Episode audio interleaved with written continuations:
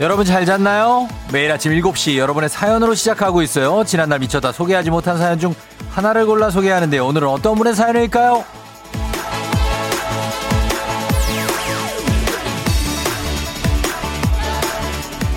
4315님, 형, 저 드디어 재택근무합니다. 남들은 월급 30% 깎였다고 난리지만 저는 2시간 출근길 고통에서 해방이라 좋아요.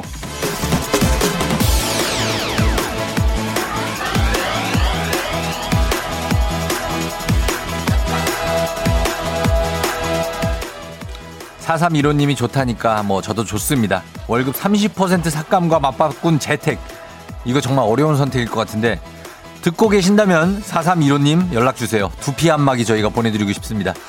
그리고 FM대행진 가족들이라면 30% 월급 삭감 재택 대 월급 유지 출근, 뭘 선택하시겠습니까?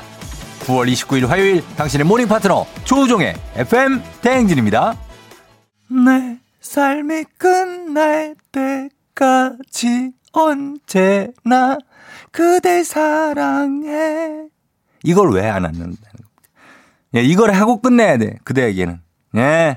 9월 29일 화요일 89.1MHz KBS 쿨 FM 조우종 FM 대행진 신해철의 그대에게 로 시작했습니다. 아, 여러분 잘 잤나요? 예. 오늘 오프닝 곡이 아주 굉장한 어떤 레트로 감성의, 보라를 보시면 알겠지만 제가 굉장히 대학가요제 느낌으로 오늘 앉아 있습니다. 어제 저희가 미처 소개하지 못한 사연 중에 하나를 골라서 오프닝에 소개해드렸죠. 그 주인공이 4315님입니다. 오늘도 듣고 계신다면 오프닝 출석 체크 말머리 달아서 사연 보내주세요. 오늘도 듣고 계시면 두피 안마기 저희가 쏘도록 하겠습니다. 4315님. 예, 듣고 있어야 돼요. 8958님이 10% 정도면 재택하겠는데 30%면 출근해야죠. 예, 하셨고요. 서정덕 씨, 저도 출근 2시간 걸려요. 재택하면 좋을 것 같아요. 출근길이 너무 오래 걸려서 힘들거든요. 그러니까 출근할 때 2시간이면은 이게 왔다 갔다 1시간, 1시간. 이거 낭비하는 시간에 딴 걸 하지, 그지? 예, 그런 게 있습니다. 이지윤 씨, 매일 운전하면서 출근길에 듣기만 하다가 처음으로 버스 출근하면서 대중교통 타고 가면서 콩으로 들어봐요. 신기하다 하셨습니다. 콩으로 들으면 저 보이나요? 예. 반갑습니다, 지윤 씨도. 아, 다들 반가워요. 이병민 씨, 월급 유지 출근이에요. 30%면은 좀 크니까 월급 유지하고 출근하겠다 하는 건데. 또 이제 출근하는 게 너무 힘드니까. 선영 씨도 출근? 월급 삭감 한 표도 있네. 또 선영 씨.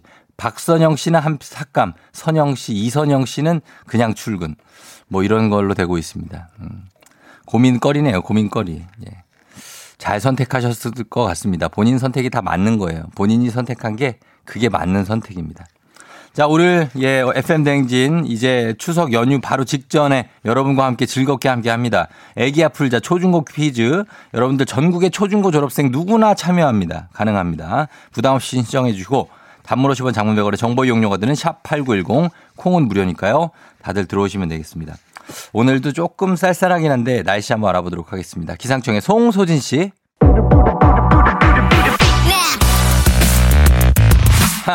문자 배틀에 자신 있는 문자 사이퍼, 문자 러드는 다 들어와. 드랍 더 문자.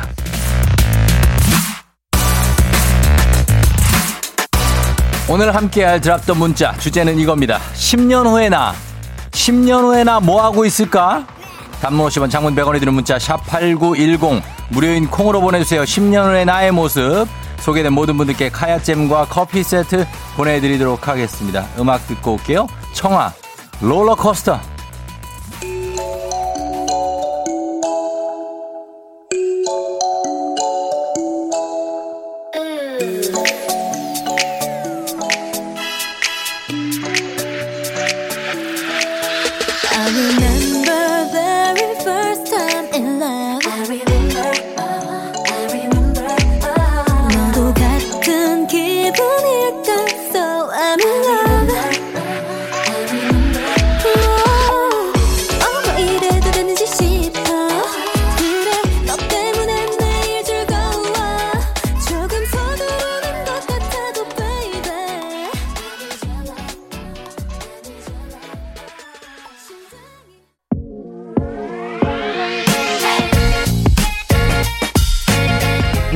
드랍던 문자. 자, 오늘 10년 후에 나 뭐하고 있을까? 만나보도록 하겠습니다. 10년 후의 나. 와, 정말 이선영 씨, 뭘 하든 마스크는 안 쓰고 있었으면 좋겠어요. 예, 제발 좀요. 뭘 10년을 봐. 예? 내년까지만 봐요, 그냥. 김숙묵 씨, 지금 하는 일을 계속하고 있겠죠. 저는 보험회사 설계사예요. 아, 보험 설계사. 예, 저도 보험 설계사 자격증이 있습니다. 8958님, 우리 딸과 영화도 보고 미술관도 가고 아빠들의 로망인 딸과의 데이트요. 아, 정말, 예, 딸과 영화 보고 미술관 다 할 수 있을 거예요, 10년 후에. 딸이 지금 애기죠, 아예. 그죠? 2324님, 퇴직 후에 파트타임으로 일하고 있을 것 같아요. 아니, 하고 싶어요. 그렇죠. 적당히 일하면서 좀 많이 쉬고 그런 어떤 인생. 김명선 씨, 수간호사가 되지 않았을까요? 그땐 야간 근무 그만하고 6시 퇴근을 하길 바래요. 간호사분들 업무가 엄청나게 힘이 들죠. 나이트 근무도 있고. 1541님, 아직 중학생인데요. 10년 후에 성인이 된 저는 술을 마시고 있을 것 같은데요. 아침 7시까지 술을? 아유. 9446님, 비대면 강의로 대학교 2학년을 보내고 있는 21살입니다. 31살 때는 취업해서 돈 벌고 있겠죠? 아마도 열심히 살고 있을 것 같아요. 김용현 씨, 건물주가 되어 사장님 소리 들으며 골프 치러 다닐 거예요. 팔자 좋은 소리 하고 있네. 아이고. 그러려면 열심히 살아야 됩니다. 예, 될래나 몰라. 민지수 씨, 승무원으로 비행하고 있을 겁니다. 지금 항공과 다니는데 LA 비행 중에 쫑디도 만날 듯. LA 비행 중에 왜 LA를 제가 가게 되나요? K71915269님, 우리 딸 수의학과 대학생도 있고 여태 못 키워본 반려동물 키우고 전원생활로 건강한 우리 가족 그려봅니다. 다들 이루어졌으면 좋겠네요. 그래요. 박미영 씨, 프로야구 선수 엄마가 되길 간절히 바랍니다. 아, 아들 야구 시켜요? 예, 프로야구 1번 1지명 됐으면 좋겠다. 최미란 씨, 마카롱 앤 조각 케이크 CEO가 돼서 FM 댕진에 독점 광고 넣을 거예요. 야, 그러면은 딴 광고 다 치고 요것만 내는 거예요. 야, 그래, 멋지다. 9547님, 내 꿈은 자연인으로 산속에 혼자 살고 싶어요. 그러나 현실은 먹고 살아야 해서리. 자연인으로 산속에 혼자 사는 거예요? 외롭지 않을까요, 좀? 가끔 좀 내려오지, 민가로. 6874님, 42살 아빠입니다. 큰딸이 중3이에요. 10년 후면 사위 보겠네요. 시집을 일찍 간다네요. 42살인데 큰딸이 중3이라고? 와, 내 딸은 4살인데? 내가 형인데 어떻게 된 거지? 왜 인생이 이렇게 꼬였지? 아닙니다. 꼬였다고 생각하지 않을게요. 그냥 장가를 좀 늦게 간 거다. 그렇게 생각하면 됩니다. 10년 후에 다들 여러분들이 원하는 거 다 이루시길 바라면서 소개된 모든 분들께 카야잼과 커피 세트 보내드립니다. 드랍도 문자 오늘은 여기까지 소개합니다. 오늘도 어김없이 떠오르는 아침 해 Brand new day 하루가 밝았네. 나는 독관처럼 터는 my radio check 출석 check 여기요 땡땡 조우종이 울렸네. 뱀뱀 돌린 눈을 깨우네. From 7 to 9 feeling till tonight 기분 좋은 넌 like a dynamite 조우종의 FM 댕진. 끝까지 버티는 게 이기는 거다. 에이, 일단 먹고 합시다.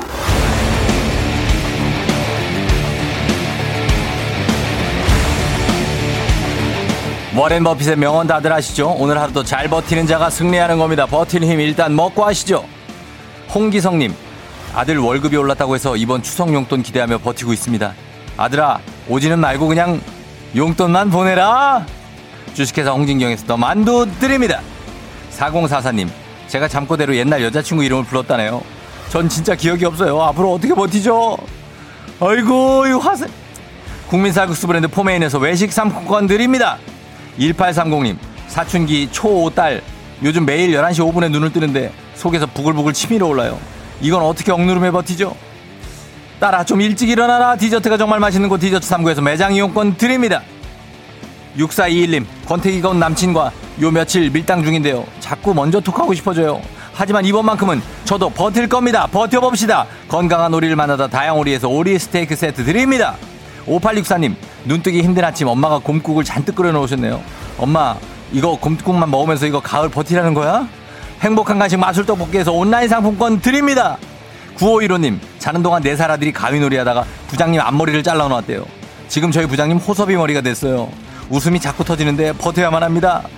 웃고 싶다. 카레와 향신료의 명가 한국 SB 식품에서 쇼핑몰 상품권 드립니다.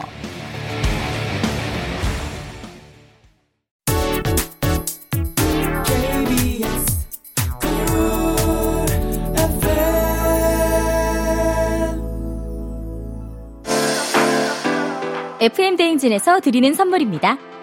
나를 찾는 행복여행 템플스테이에서 공기청정기, 헤어기기 전문 브랜드 JMW에서 전문가용 헤어드라이어, 맛있는 건 더 맛있어져야 한다 카야코리아에서 카야잼과 하코커피 세트, 대한민국 면도기 도루코에서 면도기 세트, 메디컬 스킨케어 브랜드 DMS에서 코르테 화장품 세트, 갈베사이다로 속 시원하게 음료, 온가족이 즐거운 웅진 플레이 도시에서 워터파크와 온천 스파 이용권, 여자의 꿈 알카메디에서 알칼리 환원수기, 앉을수록 느껴지는 가치 휴테크에서 안마의자, 첼로 사진예술원에서 가족사진 촬영권, 천연화장품 봉프레에서 모바일 상품 교환권, 판촉물 전문그룹 기프코, 기프코에서 텀블러 세트, 파워프렉스에서 박찬호 크림과 메디핑 세트, 하루 72초 투자 헤어맥스에서 탈모치료기기, 아름다운 비주얼 아비주에서 뷰티 상품권, 맛있는 유산균 지그너 비피더스에서 프리미엄 유산균,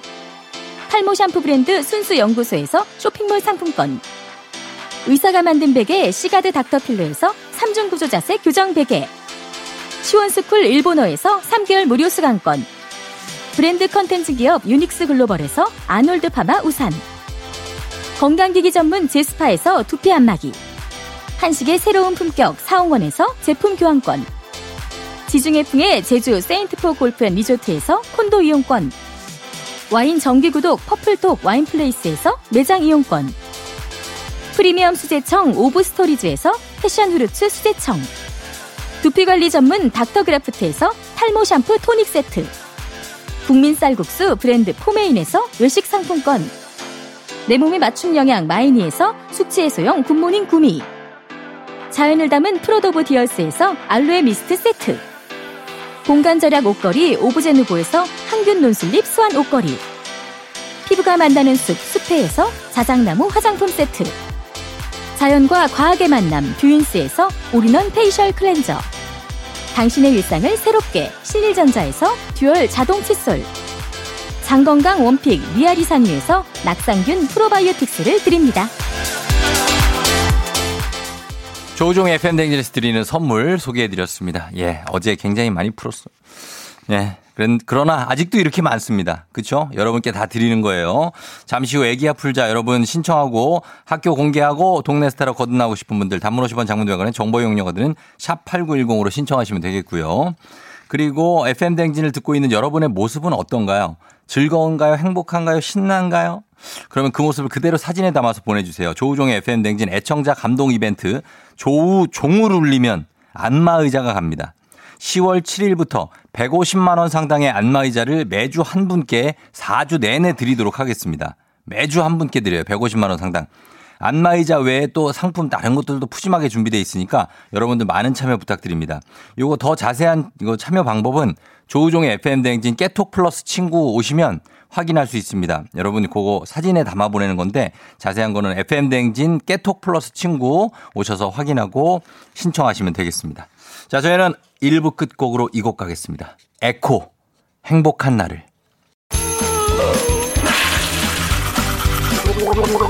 우리 어떡해. 어제 잘 잤어요?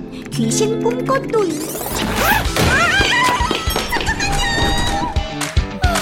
아무리 바빠도 챙길 건 챙겨야죠. 조우종의 FM 대행진.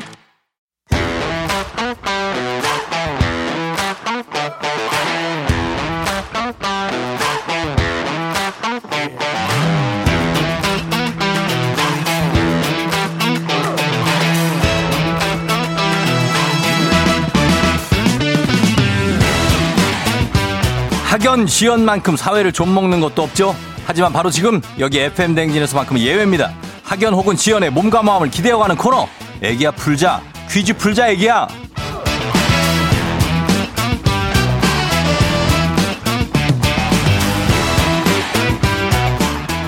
학연 지연의 숟가락 살짝 얹어보는 코너, 애기야 풀자 동네 퀴즈. 정관장에서 여자들의 홍삼젤리 스틱 화이락 이너제틱과 함께합니다.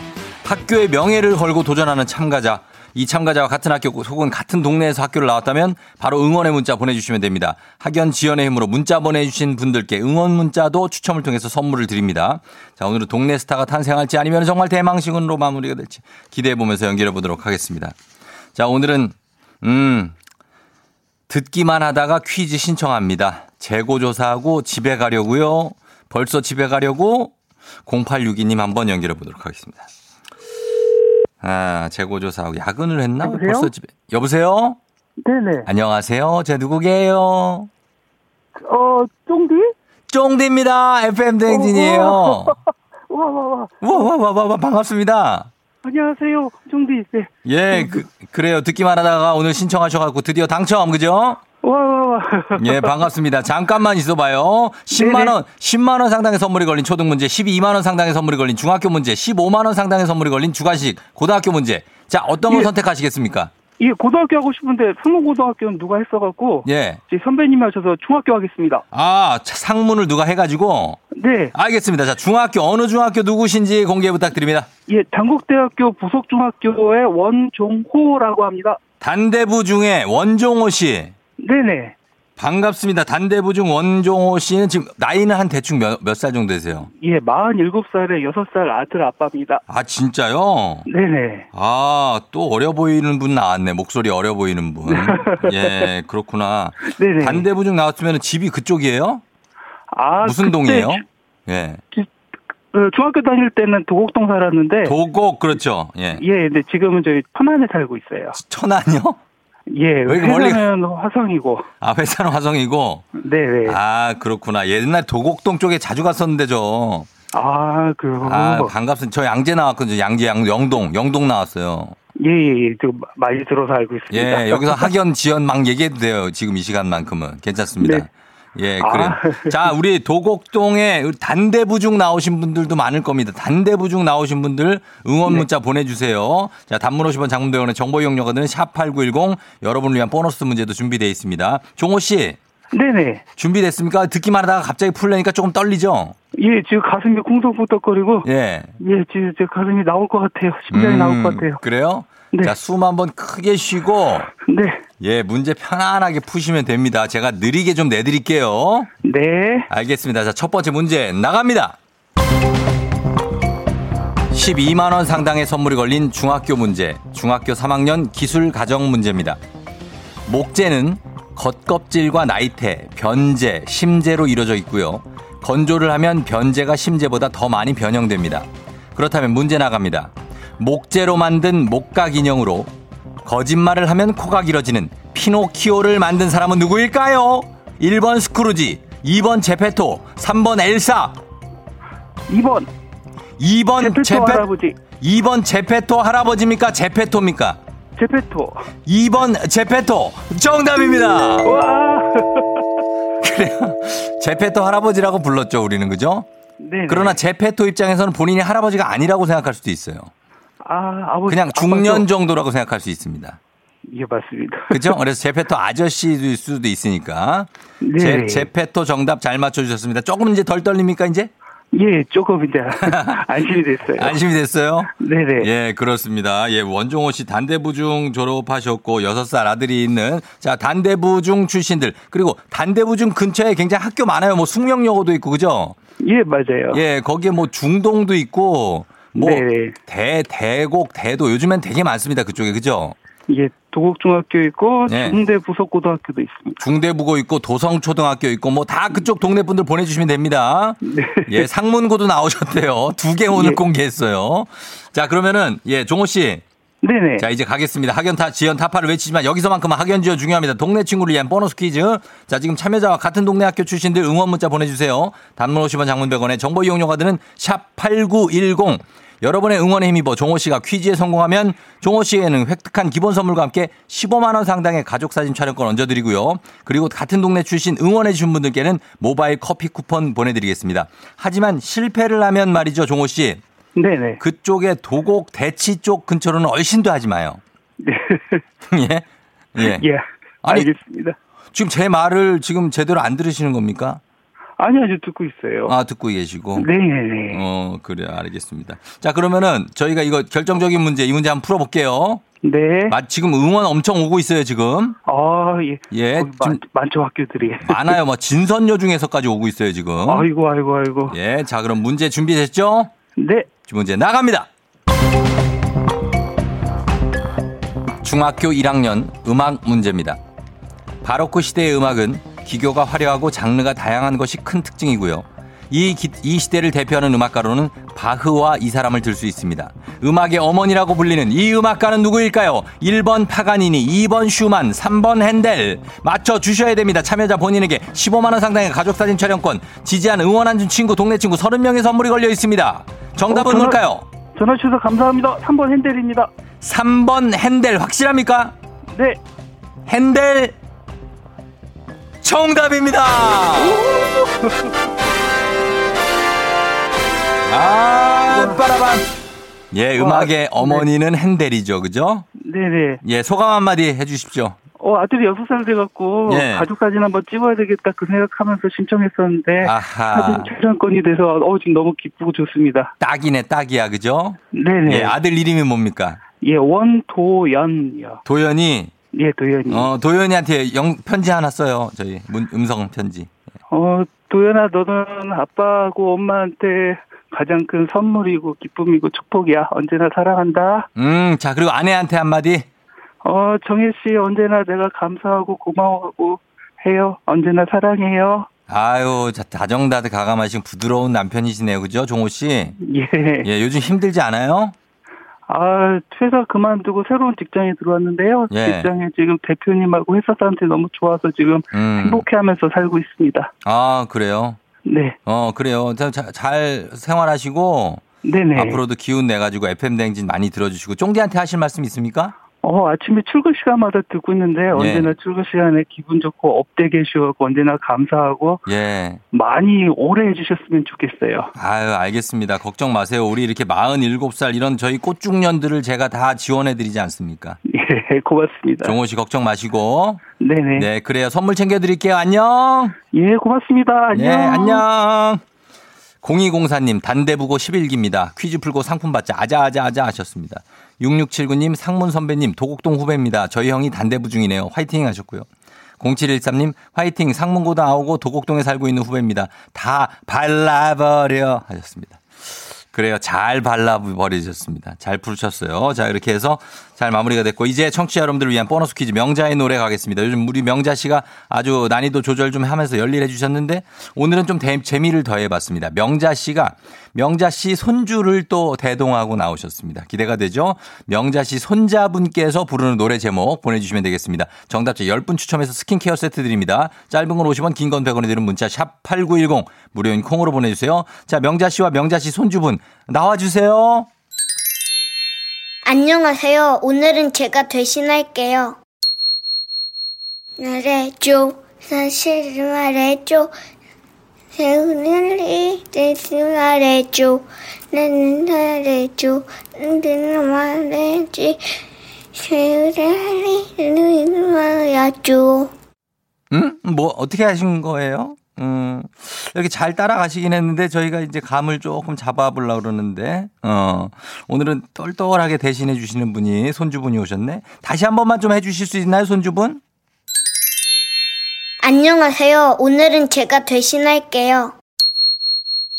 말해줘. 사실 말해줘.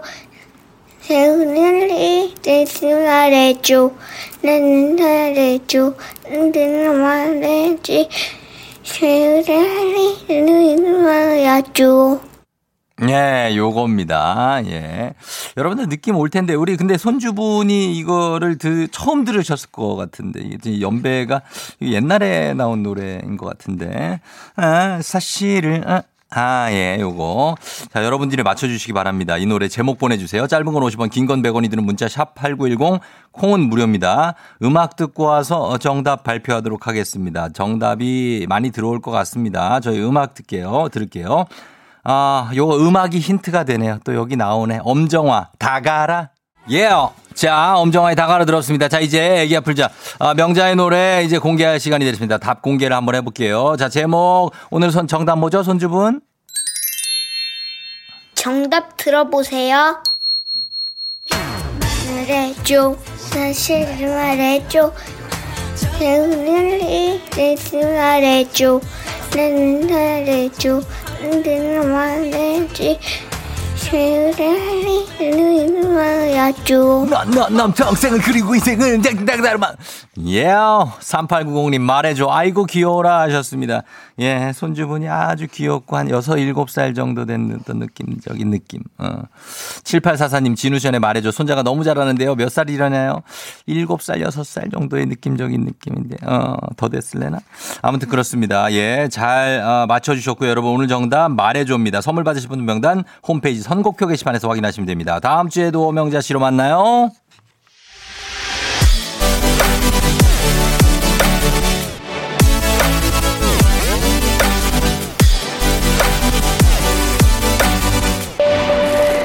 조우종의 FM 대행진.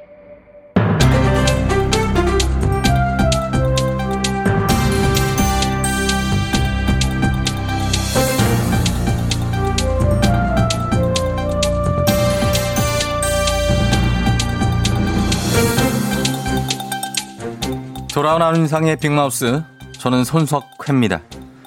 통계청이 발표한 2020년 고령자 통계를 보면요, 올해 우리나라 인구 가운데 만 65세 이상 고령자 비중이 전체의 16%를 차지하는 것으로 나타났지요. 고령인구의 비중은 앞으로도 계속 늘어나 오는 2025년에는 1,051만 명에 달한다고 하고요.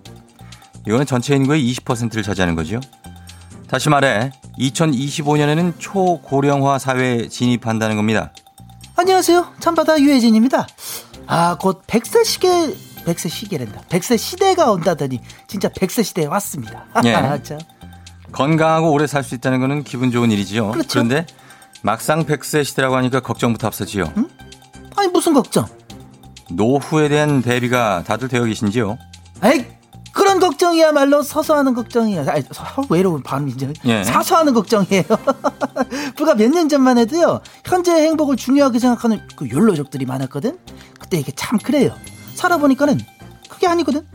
그래서 요즘엔 또 열심히 절약해서 일찍 은퇴하려는 파이어족이 늘었다고 하고. 예. 맞습니다.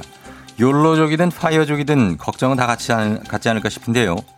우리 모두가 월급은 통장을 스칠 뿐이고 월급의 노예로 하루하루를 살아가고 있으니까 그동안의 미래를 준비할 여유가 없었지요. 그렇죠, 그렇죠. 예. 생각보다 이 나이, 이게 저기 나이라는 게 저기 빨리 먹어요. 막 그 보통 예. 30대에 결혼을 해갖고 저기 직장 생활하면서 애 키우다 보면은 확 지나가죠. 이제 40, 50대 돼 있어. 내가 어느 순간. 아이 참네. 예. 또 뭐 자식들 결혼시킨다, 어쩐다 하잖아요. 그럼 60, 70대가 되는 거예요. 참. 그래갖고 딱 살짝 돌아보면 내가 지금까지 뭐 했나 싶어. 네. 그때부터 노후 준비를 시작하는 거야. 그때부터. 왜? 100세 시대니까는 그때 시작해도 뭐 늦지 않잖아. 안 그래요? 그거는 좀 무리가 있죠. 그때 되면은 체력도 좀 떨어지고. 아, 그러니까 체력 관리는 젊어서부터 꾸준히 해야 되는 거예요. 그리고 사실 살짝 믿는 백이 하나 있긴 한데 그 백이 뭐 나만의 백은 아니고 저 우리 다 믿는 백 아시죠? 저는 전혀 모르는데요. 모른다고? 그 백이 무슨 백이지요? 일라 기준다가. 예. 자, 국민... 너무 가까이 오시죠. 아, 예, 알았어. 예. 아, 비말티지? 국민연금.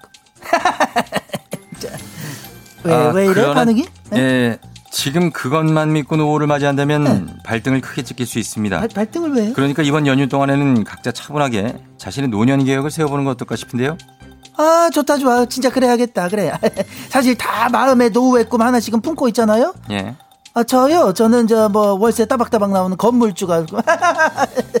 건물주 연습삼아 일단 부르마블부터 한번 시작해볼까요? 우주여행 말고 지구여행으로. 아, 저기 어떻게 저 서울이 제일 비쌌지? 네. 아마 저기 서울에다가 저기 아파트 지어야겠다. 같이 한번 게임 하실까?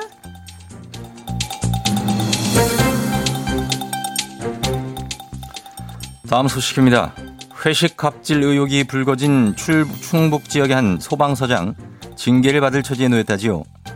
코로나19로 사회적 거리두기가 한창이던 지난 7월 서장을 포함한 13명은 펜션에 모여서 회식을 했는데요. 문제는 냄비에 끓인 라면이었다지요. 서장은 자신이 쓰던 젓가락으로 라면을 떠서 앞에 있던 소방대원에게 건넸는데요. 위생의 이유로 라면 먹기를 거부하자 서장은 기분이 상해 소방대원에게 라면을 집어던지며 욕을 했다지요. 안녕하십니까, 박영진입니다. 이거 너무하네, 너무해. 아실만한 분이 사회적 거리두기 기간에 뭐 회식, 그것도 펜션에 모여서 단체 외식, 그리고 뭐 라면, 각자 컵라면도 아니고 단체로 냄비 라면을 끓여. 예, 아직 뭐 정확하게 밝혀진 건 아니지만 서장 측의 입장은 라면을 권한 건 인정한다. 하지만 라면을 던지거나 욕설을 하지 않았다는 거지요. 이게 문제다 이 말이야. 이거 라면을 던지고 안 던지고가 문제가 아니에요. 방역수칙 어기고 회식을 한 게 문제지. 네. 이건 라면 갑질이 아니라 회식 갑질이야. 이거 서장이 회식하자 펜션에 모여 하는데 어느 누가 거부할 수 있겠냐 이 말이야. 맞습니다. 직장인 97%가 상사의 갑질 경험이 있는 것으로 나타나고 있다지요. 하지만 더 큰 문제는 상사의 대부분이 갑질을 한 적이 없다고 느끼고 있다는 건데요. 뭐? 갑질 한 적이 없어요. 못 느껴요. 왜 자기 책상을 본인이 닦지 못하고 부하 직원에게 시킨가 이 말이야. 이게 갑질이 아니면 뭐야. 또 직장 상사의 책상 위에 화분이 시들었는데 그게 왜 부하 직원의 잘못이라고 퇴사를 압박해. 그리고 하다하다 상사는 뭐 김장 도우미로 부르질 않나, 자녀의 결혼식 참석을 강요하지를 않나, 예. 주말 등산, 낚시 동행에 상사의 반려견 미용 심부름까지. 이게 갑질이 아니면 뭐냐 이 말이야 내 말은. 참으로 안타깝습니다. 예, 직장 내 괴롭힘 방지법이 생겨났지만 여전히 직장인 퇴사 이후의 1위가 상사의 갑질이 꼽히고 있다지요. 그러니까 결론은 모두 한심하다 이 말이야.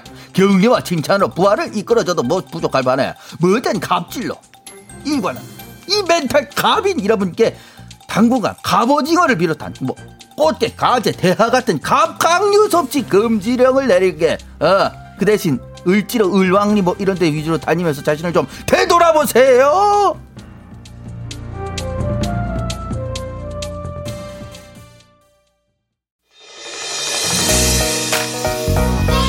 조종의 팬댕진 2부 끝곡으로 게리 앤 정인의 사람 냄새 흐르고 있죠. 자, 이 곡 듣고 예전에 3부에 어떻게 벌써 8시로 다시 돌아올게요. 사람 냄새 이마가 훤히 보이게 들어묶은 머리카락, 걸을 때마다 찰랑찰랑 매끈한 다리를 감싼 바지 끝단 아래로 가벼운 운동화, 모든 게 심플하지만 아름다움이 풍겨와. 또 어딜 가든 예의 바른 행동과 미소와 말투, 내 거친 생각마저 상냥하게 만들어 놓은 마치 내 심장 위에 타투, 숨통이 막히도록 차있어 내 가슴 가득 우리 함께 밤을 보낸. You're rockin' with the DJ. DJ 조종의 팬. 어머나 벌써 8시 어쩌지 벌써 8시네 회사 가기 싫은걸 알고 있어 getting feeling 어쩌지 벌써 8시. 아하, 승객 여러분, FM 댕진 기장 조우종입니다. 10주년 그 이상의 가치 티웨이 항공과 함께하는 벌써 8시호, 오늘은 홍콩으로 떠납니다. 홍콩 하면 야경이라는 편견 버리세요. 아침도 괜찮습니다. 안전하게 모시겠습니다. 즐거운 비행하시면서 지금 아침 상황 기장에게 바로바로 알려주시기 바랍니다. 단문 50원, 장문병원의 정보 이용료들은 문자 샵 8910 콩은 무료입니다. 자, 그럼 비행기 이륙합니다. Let's get it!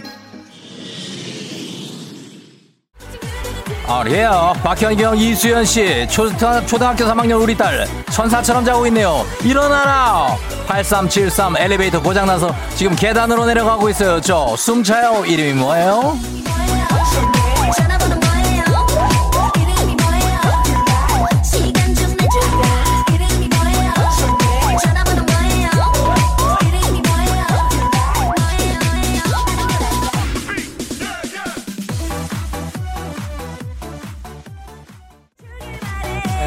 이 시간에 가네 날 가기 전에 come on. 7421님 지금 영업소에서 배송 물량 체크하고 있습니다. 마미 추석 앞두고 물량이 산더미예요. I wanna be a mystery. 9402님 벌써 8시인데 언니가 숙취 때문에 꼼짝을 못해요. 출근해야 하는데 어떡해요. 워지니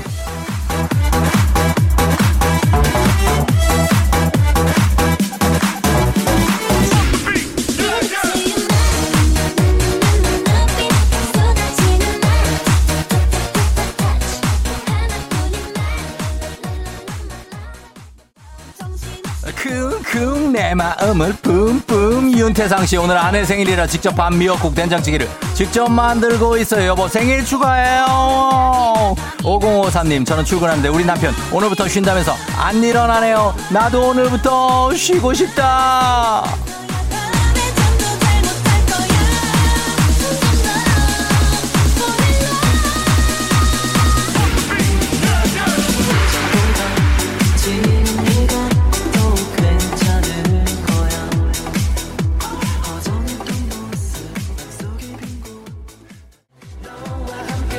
너야 올럽 같이 가요. 올럽 아울럽 3155님 일산에서 마포 출근 중인데 추석 앞둬서 그런지 차가 정말 너무 막히네요. 지각 좀 그만하다 안전운전 하시면서 가시기 바랍니다. 정우양씨 아이들 꽃게 살 발라주고 있어요. 아울럽 가을 활꽃게 싱싱하고 살이 꽉 차 있어요. 아 좋네요. Let's get it.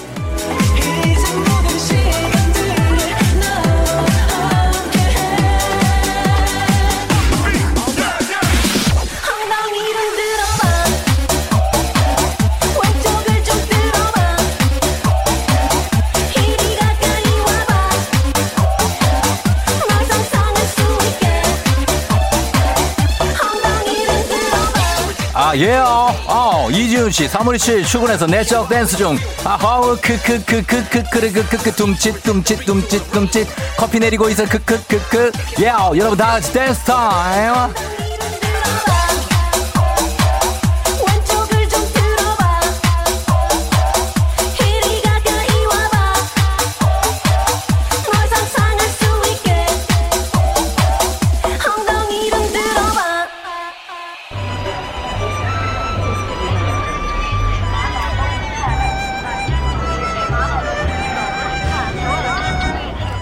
FM 대행진 벌써 8시 후 홍콩 야시장에 도착했습니다. 니하, 아씨. 벌써 망고주스 한 잔 쭉 들이키시고요. 물건 사실 때 흥정은 필수입니다. 너무 비싸다고 생각하시면 일단 이마를 짚고 놀란 표정으로 뒤돌아가는 척하면 바로 디스카운트 들어갑니다. 아야. 즐거운 여행 되시기 바랍니다. 코로나 시대 여행을 떠나지 못하는 청취자들 위한 여행지 ASMR. 내일도 원하는 곳으로 안전하게 모시겠습니다. 땡큐, 시시해. 날씨 알아보죠. 기상청의 송소진 씨.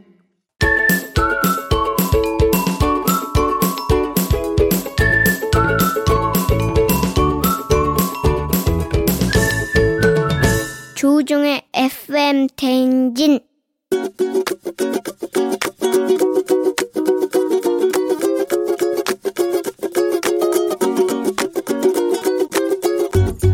제가 매번 명절 때마다 시아버지한테 하는 잔소리인데 이게 절대 안 고쳐지더라고요. 제가 아버지한테 아버지 숟갈 좀 놔주세요 하면 아니 나는 손이 없어서 숟갈을 못 놓겠다 이런 식으로 말씀하시거든요. 아버지 맨날 밥상 차릴 때마다 가만히 앉아 계시는데 어머니도 이제 힘드세요. 아버지 나이 들수록 사람이 같이 움직여줘야지 나중에는 어머니가 아버지 쳐다보지 않을 수도 있어요. 밥도 안 차려주시고 아무것도 안 챙겨주시면 어떡하시려고 그러세요. 그러니까 아버지 밥 차릴 때 숟갈도 좀 놔주시고 상도 좀 닦아주시고 하시면 어머니가 진짜 너무너무 좋아하시거든요. 그러니까 이번 명절 때는 아버지도 저희들과 함께 밥 차려서 맛있고 즐겁게 같이 먹어요. 네. 박미경의 2부의 경고 듣고 왔습니다. 자, 오늘은 2부의 경고가 아니고 며느리의 경고가 출몰했네요. 그렇죠? 최은주 씨도 며느리의 경고 크크크크. 박미영 씨 아버지 수저 정도는 놓으세요. 저희 아버님은 저녁 설거지가 거의 당번이세요. 예, 하셨고. 오늘의 청취자 잔소리 유세영님께서 시아버지에게 이제는 소소하게라도 어머니를 좀 도와주십사 하는 부탁의 잔소리 해주셨습니다. 아, 도와주셔야 돼요. 아버님 아무것도 안 하시면 진짜 안 돼요, 그거는. 숟가락은 이건 100% 놔야 되고 그 이외에도 여러 가지를 도와주셔야 되는데 그 도와주시는 것도 생각 없이 도와주시면 안 되고 뭘 하라 그러면 그거를 빠릿빠릿하게 바로바로 해야지 뭘 하는데 뭐라고? 뭐 어떤 거 막 계속 물어보고 이러면 그때부터 안 시켜요. 근데 그걸 노리시는 분들이 있는데 우리 그러시면 안 되고 좀 도와주셔야 됩니다. 예, 부탁 좀 드릴게요.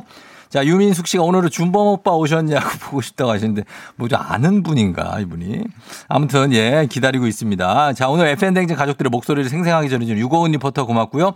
자, 올 추석 연휴에 직접 찾아뵙지 못하는 가족 친지들에게 전하고 싶은 따뜻한 음성 메시지 있으신 분들 조우종의 FM댕진 카카오톡 플러스 친구 맺고 음성 녹음하신 후에 전송해 주시면 저희가 추석 연휴 내내 이 음성들 소개해드리고 선물도 보내드리도록 하겠습니다.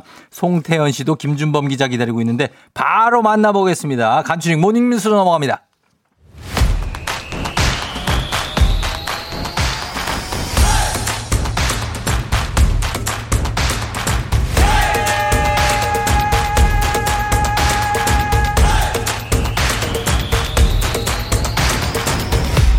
조종의 FM 대행진.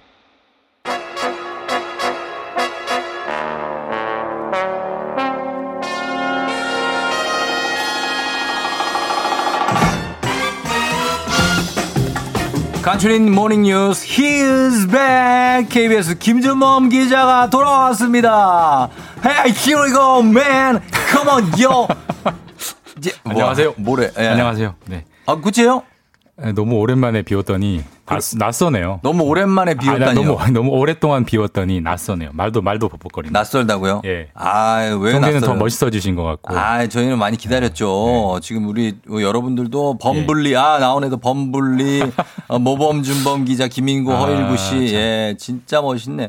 아, 준범 씨 보려고 보라를 켰다는 김미숙 씨. 저를 기다려주는 곳은 여기뿐인 것 같습니다. 어디 갔다 왔냐? 그리고 도진희 씨, 김준범 기자 이렇게 기다립니다. 아, 정말 감사합니다. 이렇게 영광입니다. 해도 자, 네. 봐봐요. 이 네. FM 대행진 김방희의 성공예가 어디입니까? 정해요 빨리. 아니, 당연히 FM 대행진이죠. 오케이. 네.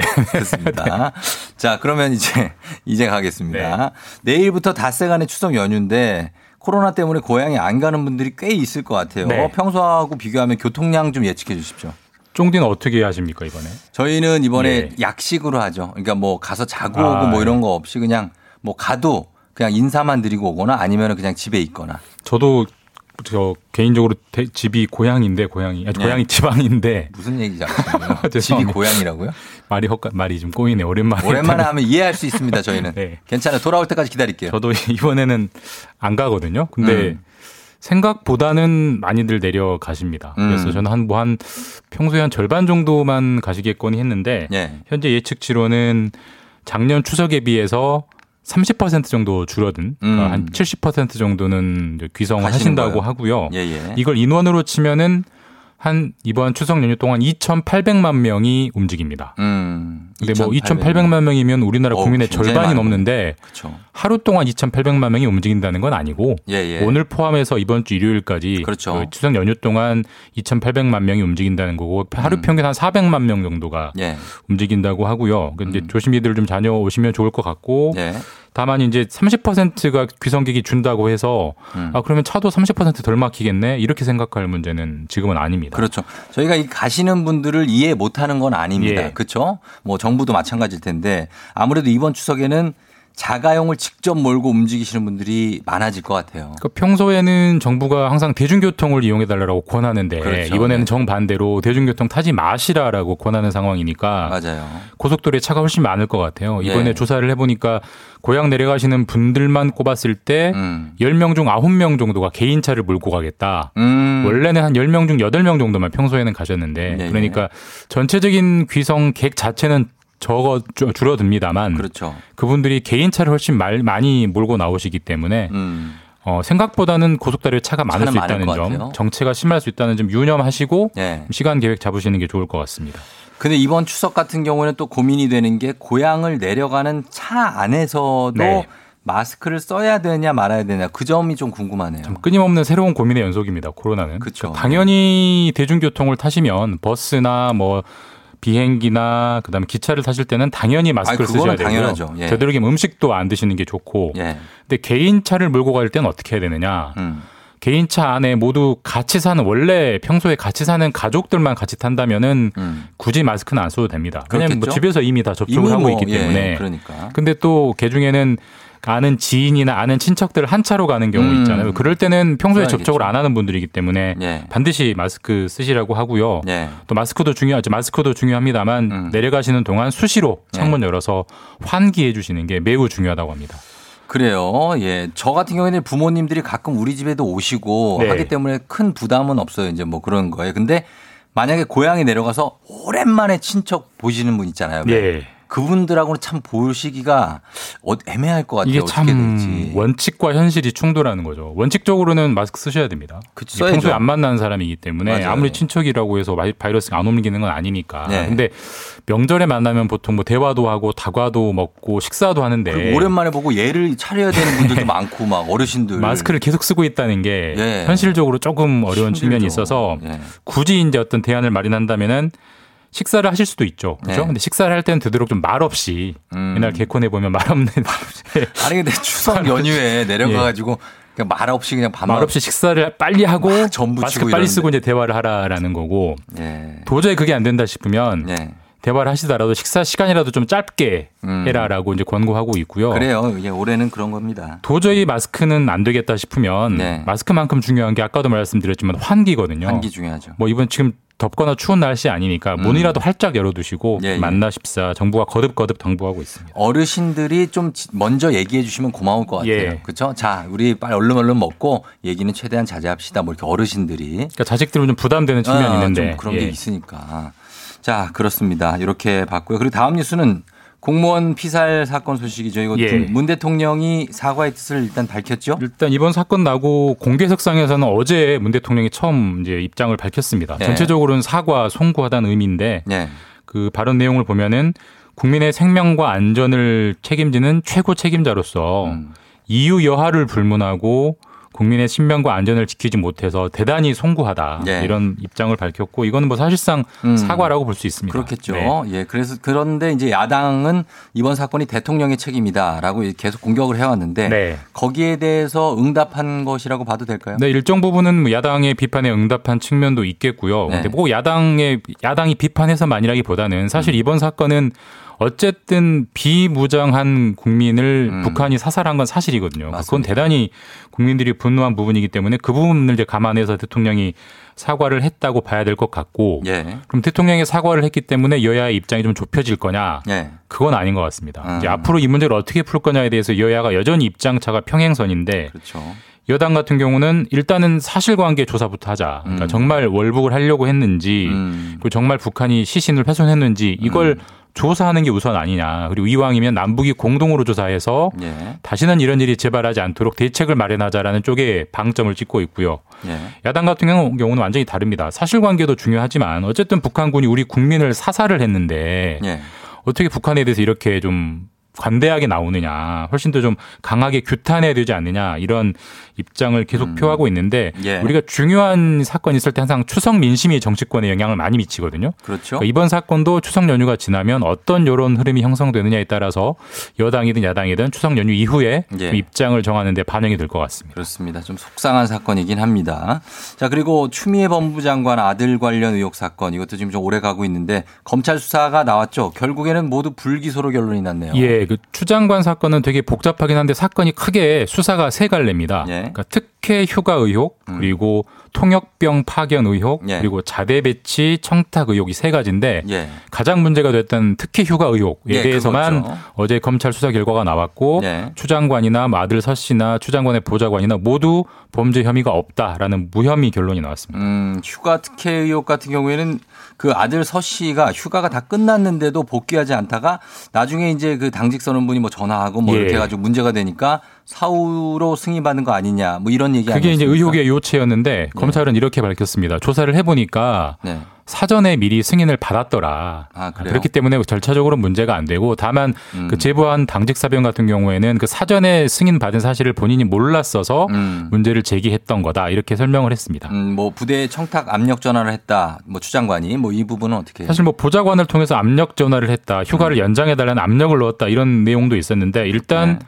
추 장관의 보좌관이 예. 추 장관의 아들을 위해서 부대에 전화를 한 사실은 확인이 됐습니다. 총 네. 3번 전화를 했다고 하는데 근데 전화의 내용이 휴가를 연장하려면 어떻게 해야 돼요? 이런 절차를 묻는 거였지 무슨 압력을 넣은 건 아니었다라는 쪽에 전화를 한쪽이나 받은 쪽 모두 지금 입장이 같아서 무혐의가 났는데 어쨌든 네. 야당은 부실수사라고 계속 요청하고 있어서 네. 이 부분도 좀 추석 이후에 전국 흐름을 봐야 될 것 같습니다. 알겠습니다. 여기까지 듣겠습니다. 지금까지 KBS에 돌아온 김준범 기자 함께했습니다. 고맙습니다. 네, 추석 연휴 잘 보내십시오. 예. 조우종의 FM 댕진 차 이제 3부로 마무리하고 이제 4부의 부자의 세계 오늘도 굉장합니다. 금융 유튜버 손희애 씨 그리고 서현진 아나운서와 함께 만나볼게요. 잠시만 기다려주세요.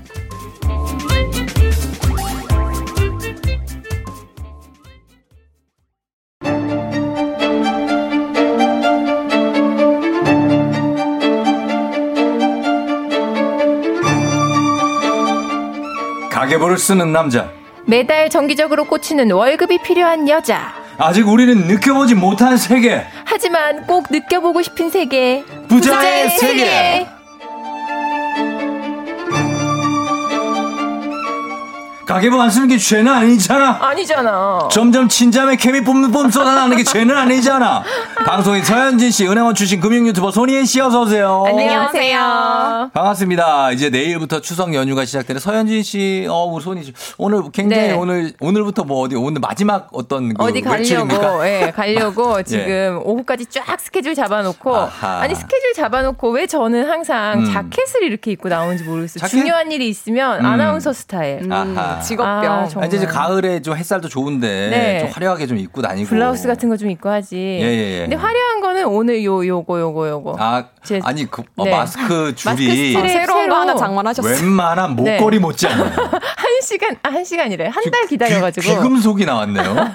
제가 밖에서 한 5분 쳐다봤어요. 아니 예쁘긴 하네 이러면서. 난 저게 지금까지 목걸이인 줄 알았어요. 마스크 스트랩. 목걸이를 위로 이렇게 머리에 쓰고 있는 줄 알았는데. 그러네. 마스크 줄이네. 네네네. 야, 근데 저게 약간 느낌이 있다. 럭셔리하죠. 그래서 네. 희애 씨도 사실 지금 손이 근질근질해요. 지금 사고 싶어요. 약간 페르시아 미인 같기도 하고요. 약간 그런 쪽 느낌. 보헤미안. 저희가 이거 찍어가지고 네. 홈페이지 아마 올릴 거예요. 아, 이거 좀 올려주세요. 이게 굉장히 네. 이템으로. 많이 비쌉니까 이게? 이거요? 좀 비싸 보이는데. 몇만 원 하는데. 아, 그래요. 몇만 원 하는데 사실 이 1,500원짜리 마스크 그에 몇만 원짜리 스트랩을 단다는 게 그러니까. 조금 모순 같기도 하고 잃어버리지 마요. 그러니까요. 내가 하나 줄게 쓰던 거. 새로운 거 가져오시는 거 아니에요? 예. 손희애 씨는 오늘 뭐 어떻게 잘 하고 왔습니까? 네. 아 저는 근데 내일부터 추석 연휴인데 못 가거든요. 그러니까 안 가기로 이제 서로 협의를 했는데 또 마음 한편으로는 불편하기도 하고 해가지고. 그렇지. 오늘도 미리 전화 드리고 하려고. 말로 때우려고. 말로 때울 준비하는 거예요. 입싹 닦으려고. 근데 이제 떡소리나 얼마 떡소리 날까 어머님한테도. 어머니한테 막 전화를 했어. 딱 했어. 그래서 그래 애기야 왜 무슨 일이니? 그러면 저는 일단 목소리 톤이 어머니 이렇게 어떻게 어머니 그래서 식사하셨어요? 그 못 간다는 얘기를 하는 상황극을 한번 해봐요. 아 못 간다는 상황. 받아 시어머니 역할 한번 해줘봐요. 자 받았다. 무서워. 아이고 며느리 어머니 그래도 식사하셨어요? 밥 먹었어. 아니 어머니 우리 요즘 코로나 너무 심하잖아요. 그래서 우리 올해는 진하고 간단하게 식사. 불편하세요? 불편하다. 표정 많이 불편하시네요. 예비 시어머니. 안 온다고? 그러니까. 예. 좀 무서운데. 아니, 좀 실제로 아들이 있으시니까 감정이입을 하실 것 같아요. 아이, 벌써 그러진 않아요. 무서워. 아무튼 근데 이번 올해만 좀 네. 이렇게 다 그렇게 가는 지나가는 거니까. 조심조심 해야 되니까. 다들 힘드니까. 예, 그렇게 이해해 주시면 될 것 같습니다.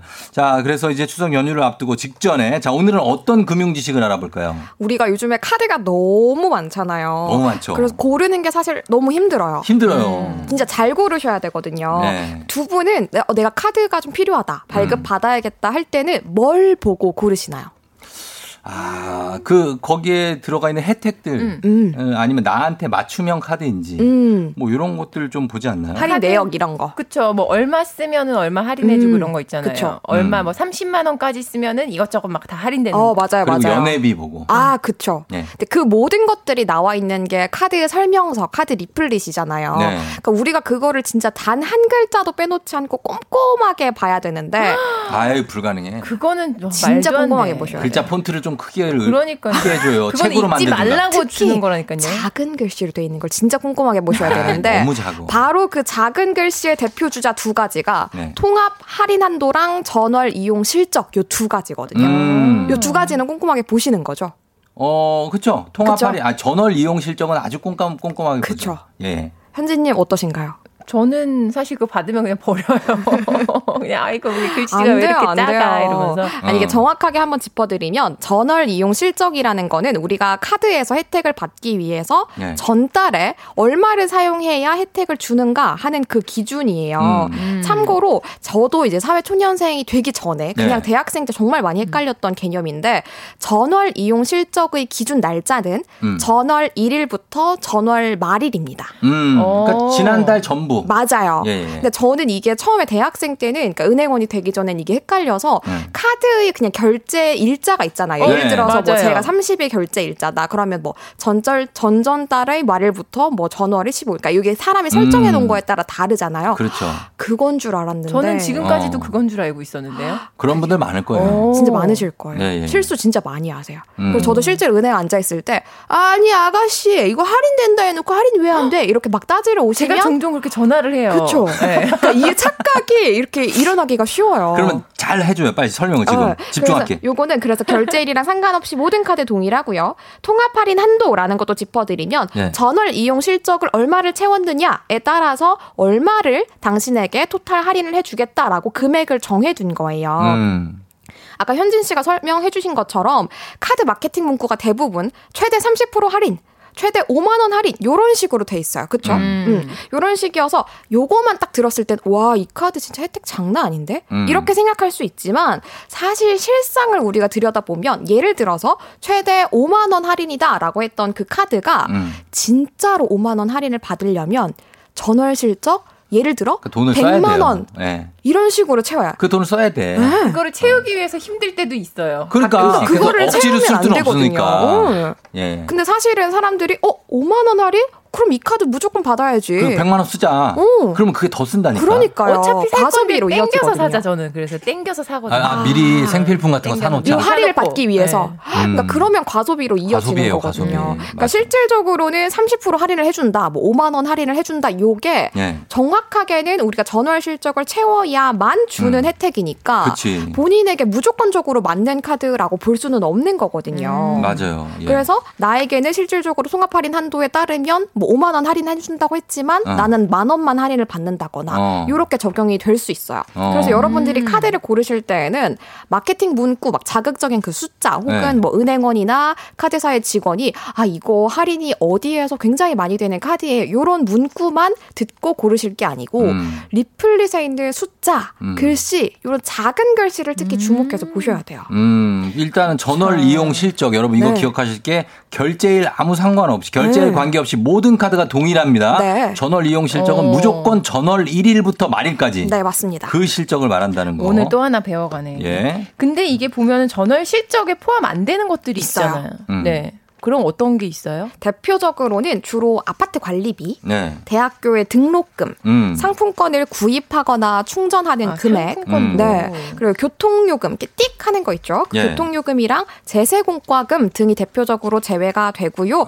요거는 100% 적용이 되는 건 아니고 카드마다 조금씩 상이하고 어떤 카드는 뭐 교통카드 실적 포함, 어떤 카드는 세금 포함 이런 식으로 특수 조건을 걸어놨어요. 그거 봐야겠네. 그래서 더더욱 리플릿을 꼼꼼하게 보셔야 됩니다. 그리고 카드는 카드마다 보면은 청구 할인이나 아니면 현장 할인 조건이 조금씩 네. 다르죠. 맞아요. 네. 혹시 차이 알고 계신가요? 요거 저는? 일단 설명을 해주셔야 돼요.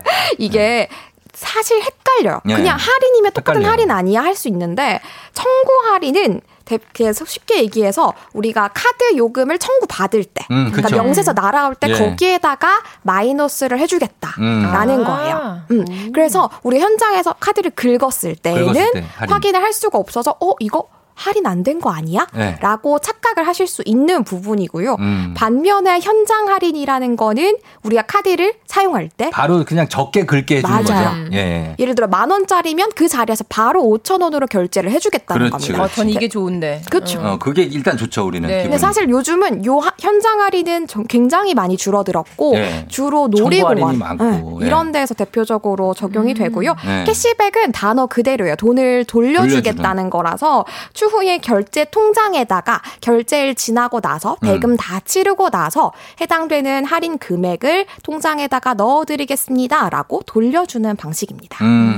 근데 그러면 신용카드 받을 때 그 할인형 하시겠어요? 포인트형 하시겠어요? 물어볼 때는 뭐가 더 유리해요? 요건 뭐예요? 저도 진짜 실제로 창구에 있을 때 고객님들한테 많이 여쭤봤던 질문이고 예. 제가 이렇게 고객님 할인형으로 해드려요? 포인트형으로 해드려요? 라고 여쭤보면은 대부분의 분들이 저 그냥 할인형 할게요. 이렇게 말씀하시거든요. 예. 근데 실질적으로는 유불리의 정답이 없어요. 본인에게 맞는 거를 고르셔야 그렇죠. 되는 건데 예. 왜 할인형 고르세요? 라고 여쭤보면은 저 포인트 쓰는 게 너무 어렵더라고요. 맞아요. 계속 적립만 되고 그쵸. 갑자기 또 요즘에는 소멸을 시킨대. 맞아요. 일정 기간 지나면. 그러니까요. 예. 언제 막 소멸될지 모르고. 연말에는 정신이 없어요. 이거 어떻게 써야 될지. 맞아요. 그래서 제가 다음엔 아예 한 회분으로 포인트 어떻게 현명하게 쓰실지를 제 특집으로 마련을 할 거라서 핸드폰 그 포인트 꼭 좀 알려주세요. 그러니까. 그럼요. 그것도 제가 특집으로 할 테니까 조금만 기다려주시고요. 예. 할인형 얘기를 계속 한다면. 할인형은 왜요? 안 좋아요? 할인형? 이게 여러분들이 나 할인형 고르면 무조건 할인 되겠지라고 생각하시지만 예. 이게 전월 실적이랑 통합 할인 한도랑 맞닿아 있어서 나는 분명히 예를 들어서 패스트푸드점에서 카드를 네. 긁어서 네. 나 이거 20% 할인되겠지? 20% 할인되는 카드야 그렇지. 라고 생각했는데 네. 알고 보니까 전월 실적 50만 원 부족해. 채우지 못해가지고 할인이 되지 않은 거죠. 안 되지 그러면. 그래서 이런 것들이 혼동이 생기셔서 실질적으로 할인 카드는 혜택을 네. 못 받으시는 분들이 꽤 많으시고요. 반면에 포인트 카드는 이게 요거밖에 적립 안 해줘. 얼마 안 싸요. 뭐 5천, 뭐 3,040원, 뭐 10원 단위로 싸요. 막 0.01 막 이런 식으로 쌓이고 0.1 이런 식이라서 아유 뭐 이거 적립할 바에 난 할인 받으려는다라고 그렇지. 생각하실 수 있지만 예. 포인트 카드는 우리가 전월 실적이랑 상관없이 적립해주는 카드가 굉장히 많아요. 그래서 난 다 귀찮다.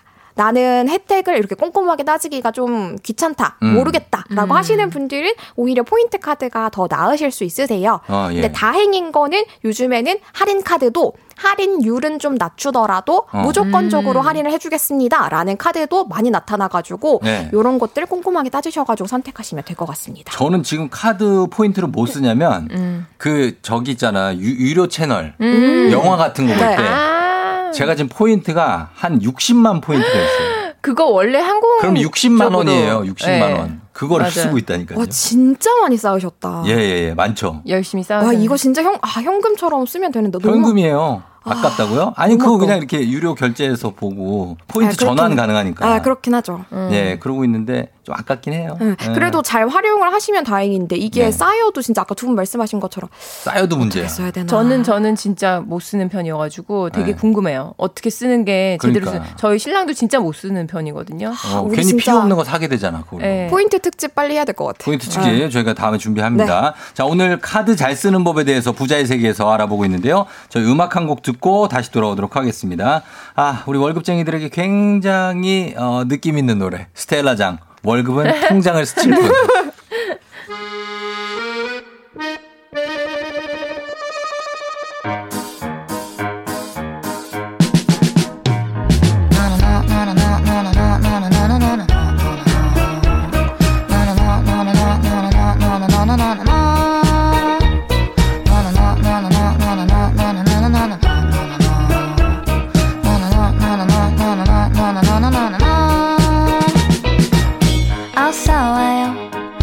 떠나겠지만 잠시나마 즐거웠어요. 잘 가세요. 하지만 다음엔 좀 스텔라장 월급은 통장을 스칠 뿐 듣고 왔습니다. 조우종 FM 댕기 4부 부자의 세계 방송이 서현진 씨, 은행원 출신 금융 유튜버 손희애 씨와 함께하고 있어요. 자, 청취자분들이 실시간으로 질문도 많이 보내주고 계시고 이번에는 FM 댕기 청취자분들이 보내주신 저희 그리고 부자의 세계 코너가 조우종 FM댕진 요 너튜브에 이 코너만 딱 잘라서 저희가 올려놨어요. 이것만 선택됐어. 지난번 편에 못 들으신 분들은 너튜브에서 보시면 됩니다. 구독과 좋아요 여러분 필수로 눌러주시고 많이 늘었어요. 그런데 예. 몇 명이에요? 금방 늘더라고. 1,000명 넘었어요. 아, 뭐 많이 늘었던데. 예, 아무튼 그렇습니다. 자, 그러면 이번엔 FM댕진 청취자분이 보내주신 일주일치 지출 내역을 저희가 살펴볼 텐데 소비 성향, 개념 비용, 멍청 비용까지 다 짚어보도록 하겠습니다. 자, 그러면은 지출 내역 갑니다. 9월 19일부터 9월 25일까지 청취자 오혜정님의 일주일 지출 내역입니다. 9월 19일 마트에서 생필품 구매 41,360원, 9월 20일 중국 음식 배달 26,000원, 9월 21일 남편 홍삼진액 구매 79,800원, 아이 도라지 배즙 구매 29,700원, 9월 22일 아연화 치료 등록 3개월 할부 120,000원, 9월 23일 기초화장품 구매 23,000원, 9월 24일 부부 동반 해외여행 모임계 100,000원, 9월 25일 유기농 식재료 및 간식 구매 31,220원, 아이 가을 옷 구매 34,000원, 일주일 총 지출 금액 485,080원. 예, 이렇게 되고 5살 아들이 한 명 있고 30대 후반의 동갑내기 부부인데 외벌입니다. 예, 청취자 오혜정 님이 보내주신 일주일 지출 내역인데 참고로 아까 보니까 아이 언어치료 등록비가 있죠. 아이가 어릴 때 좀 아팠던 적이 있어서 가족들이 건강에 신경을 굉장히 많이 쓰시는 편이라고 하고 그리고 본인이 생각할 때는 세일 기간까지 기다렸다가 30% 저렴하게 화장품 산 거 요거 개념이 있었고 본인이 좀 멍청했다고 생각하는 거는 아니 멍청까지는 아니고 후회된대요. 작년 말부터 남편 친구들 모임에서 부부 동반 해외여행 계획을 시작했는데 이 시기에 이 내다 보니까 금액이 부담스러워서 후회 중이고 뭐 코로나19 때문에 뭐 해외는 가뭐 생각도 못 하니까 그쵸. 그래서 좀 후회 중이라고 하는데 월 10만 원씩 지금 내고 계신 것 같습니다. 자, 요거에 대해서 한번 분석해 볼까요? 제가 요새 네. 그 마켓 있잖아요. 중고마켓. 그거 빠져가지고 네. 얼마 전에도 애기 욕조를 5,000원에 구입을 했거든요. 와. 싸게 샀네. 네. 진짜 개념 비용. 그러니까 요 분도 네. 그 아이 가을 옷 이런 거 거기 거의 새 거에 준하는 그런 네. 옷들 뭐 1,000원, 2,000원짜리 진짜 그렇죠. 많아요. 뭐 한 번 쓰고 네. 못 쓰게 된 거 뭐 이런 것도 그냥 많아요. 내놓을 때 5,000원, 3,000원 이렇게 내놓거든요. 그런 거 사시면 어떨까? 아이들은 진짜 금방 크니까 예, 그렇게 예. 하시면 너무 좋을 것 같고 여기에다가 덧붙여서 네. 사실 뭐 파는 것도 있지만 우리가 기부를 하면서 또 영수증도 챙길 수 있는 방법이 있는데 아름다운 가게라고 많이 들어보셨죠? 예, 네. 책 기부하고 맞아요. 뭐 이런. 예. 여기에다가 옷도 기부할 수 있는데 맞아요, 예. 그냥 기부를 하는 게 아니고 연말정산에서 직장인분들이 혜택을 받으실 수 있는 기부금 영수증을 그 옷에다가 금액을 책정해서 끊어주세요. 예, 예. 그러면 연말정산 그럼 공제 가능하지. 그럼요. 예. 그러면 우리 같은 프리랜서들도 가능한 거예요? 아, 연말정산은. 그러니까 연말정산은 5월에 종합소득세 신고하시는 거여가지고. 안 되네. 안 돼. 안 돼. 기부금 되겠지. 공제는 프리랜서들도 해줘요. 아, 그럼 그거는 제가 다음에 다시 한번 짚어드릴게요. 아니, 우리를 무시하는 겁니까? 아니, 그게 아니라 우리 프리랜서라도 기부금 공제는. 그만해요. 자격지심이야, 자격지심. 자, 그만하라니, 이 사람이. 아니, 그게 아니라 기부금 공제는 전 국민이 받을 수 있는 거죠, 그거를. 그래, 될 거야. 아, 제가 직장인 기준으로. 제가 기부를 매년 하고 있어요. 직장인 기준으로 설명해가지고. 말이야, 나 때는 말이야. 화내지 마. 화내지 마세요. 예. 자, 그리고 건강 신경 쓰니까 아무래도 이제 보니까 남편이 홍삼진액, 아이 도라지 배즙 이래갖고 한 10만 원 나가요. 예, 요런 비용들이 조금. 근데 좀 마음이 아팠어요. 예. 남편분 거도 사시고 아이 거도 사셨고. 본인 거 안 샀네. 본인 건 안 사셨어. 눈물 날 것 같아 갑자기. 나는 통뼈야 모르면서 버티시는 거 아니에요? 이 내역 보고 막 개념 뭐 멍청이 이걸 떠나가지고 본인 거는 왜 안 샀지? 이러면서 좀 맴짓. 그러네요. 그러나 이제 뭐 또 화장품 사지 않습니까? 다른 거 샀으니까. 슬쩍슬쩍 남편 거 하나씩 한 폭씩 먹고. 맞아. 그렇죠. 남편 거 몇 개 좀 꺼내 먹고. 예, 화장품은 내 얼굴에만 바르고 이렇게 하면 되니까. 아니 이게 우리 해외여행 모임 개를 드셨다고 했잖아요. 네. 근데 사실은 한동안은 계속 해외여행을 갈 수 없을 거라고 저는 생각을 해요. 그렇죠. 그래서 저도 마찬가지로 카드 중에 해외여행에서 혜택을 크게 볼 수 있는 카드가 있는데 네. 이 해지를 할까 말까 굉장히 고민 중인. 인데 아, 요 개 역시 한동안은 해외 여행용으로 쓰기에는 조금 어려울 것 같아요. 그래서 제 생각에는 올해까지 일단 상황을 보시고 예. 그러니까 당장 깨자 이렇게 하긴 좀 뭐하시니까 올해까지는 상황이 보시고 만약에 내년까지도 이어질 것 같다라고 하면은 조금 한번 얘기를 꺼내셔가지고 우리가 요거를 n분의 1로 나누자. 라고 한다거나 혹은 여행 말고 다른 목적으로 쓸 수 있도록 조금 합의를 하시는 게 좋을 것 같아요. 그럼 국내 여행과 제주도 뭐 이럴 것 같은데요. 네.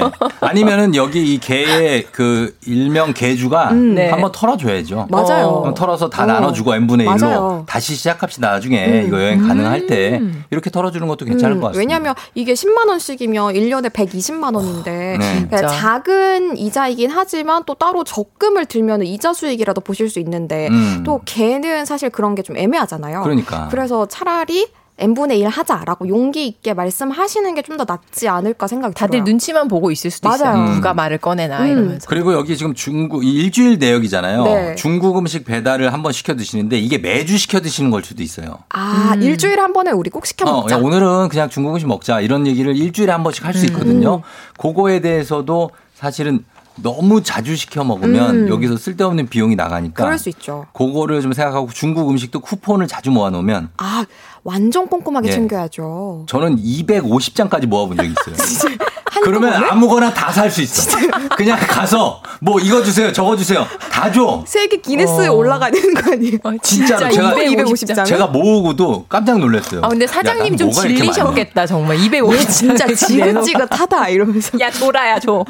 왜냐면 거기서 제일 비싼 거를 시킬 수 있는 게 80장이에요. 와. 근데 난 250장이 있다니까. 아니 그 80장짜리 세 번 쓸 수 있는 거 아니에요? 아, 그러니까요. 예. 진짜 대단하다. 너무 많이 시켜주시면 저처럼 됩니다. 예. 아니 이게 만약에 배달 나 못 끊겠다 하시는 분들은 그래도 예. 일주일에 한 번에 기분 삼아 먹을 수 있는 거잖아요. 수 있죠, 기분 전환 삼아. 예. 근데 카드 중에서 요즘에 이제 요런 코로나 시대에 맞춰서 언택트 카드가 굉장히 많았어요. 아. 그런 컨셉으로. 네. 그래서 배달 많이 시켜 드시니까 배달에서 특화된 카드라고 해가지고 그런 카드가 많이 출시됐으니까 본인이 쓰는 카드를 한번 점검을 해보시고 나 배달 좀 시켜 먹는 것 같다라고 하시면은 바꾸시는 것도 괜찮을 것 같아요. 그 매일 배달 시켜 드시는 분들 있거든요. 있어요. 그러면 이 카드 발급해야겠네요. 완전 괜찮아요. 카드사마다 요즘에 다 출시가 많이 됐으니까 한번 알아봐야 되겠네요. 아, 그럼 많이 시켜드시는군요. 서현진 씨 네. 카드 몇 개 있어요 지금? 신용카드. 저는 카드 2개밖에 없어요. 카드 2개 있어요? 네. 2개에서 이제 몰빵으로 이제. 몰빵이라니요. 키에 씨는 카드 몇 개 써요? 저도 2개 쓰는데 네. 카드를 좀 자주 바꾸는 편이에요. 왜냐하면 여러 개는 좀 헷갈려요. 옛날에 만들었던 카드가 무조건적으로 뭐 구관이 명관이라고 하지만 카드 네. 세계에서는 통하지 않거든요. 그 세대에 맞춰가지고 시대에 맞춰. 아 그럼요. 그러면 15년 계속. 전에 만든 카드를 아직도 쓰고 있는 저는 바꿔요. 좀 바꿔요 이제. 저는 분명히 단종됐을 것 같은데. 의리 있는 스타일. 예. 카드사에서 이 카드 쓰는 애 얘밖에 없어요. 아니 차를 그렇게 몰아보라고 차를. 알겠어요. 차는 그렇게 자주 바꾸면서 왜 카드를 이렇게 안 바꿔? 오늘 가서 한번 예? 봐야겠어요. 점검해보시는 걸로. 카드. 네. 알겠습니다. 예. 자 저희 마무리할 시간이 됐습니다. 자 여러분 본인의 소비 성향 알아보고 씀씀이 줄이는 꿀팁 얻고 싶은 분들 저희 최근 일주일 지출 내역과 연락처 FM댕진 홈페이지 게시판이나 인별그램 DM으로 남겨주시면 저희가 두피 안마기 선물로 보내드립니다. 자 오늘 부자의 세계 FM댕진 너튜브에서 다시 보기 가능합니다. 서현진 씨, 희애 씨 오늘도 고마웠고요. 추석 연휴 잘 보내시고요. 네, 잘 보내세요. 네, 그래요. 다음 주에 만나요. 안녕히 계세요. 네. 조우종의 FM댕진 이제 마칠 시간이 됐네요. 자 오늘은 끝곡으로 이한철 박세별의 바야흐로 사랑의 계절 전해드립니다. 바야흐로 추석의 계절입니다. 그렇죠? 여러분들 추석 준비 잘하시고 오늘은 저는 여기서 인사드리도록 할게요. 예, 오늘 하루 잘 마무리해요. 조우종의 FM댕진 오늘 여기까지입니다. 여러분 골든벨 울리는 하루가 되시기 바랄게요.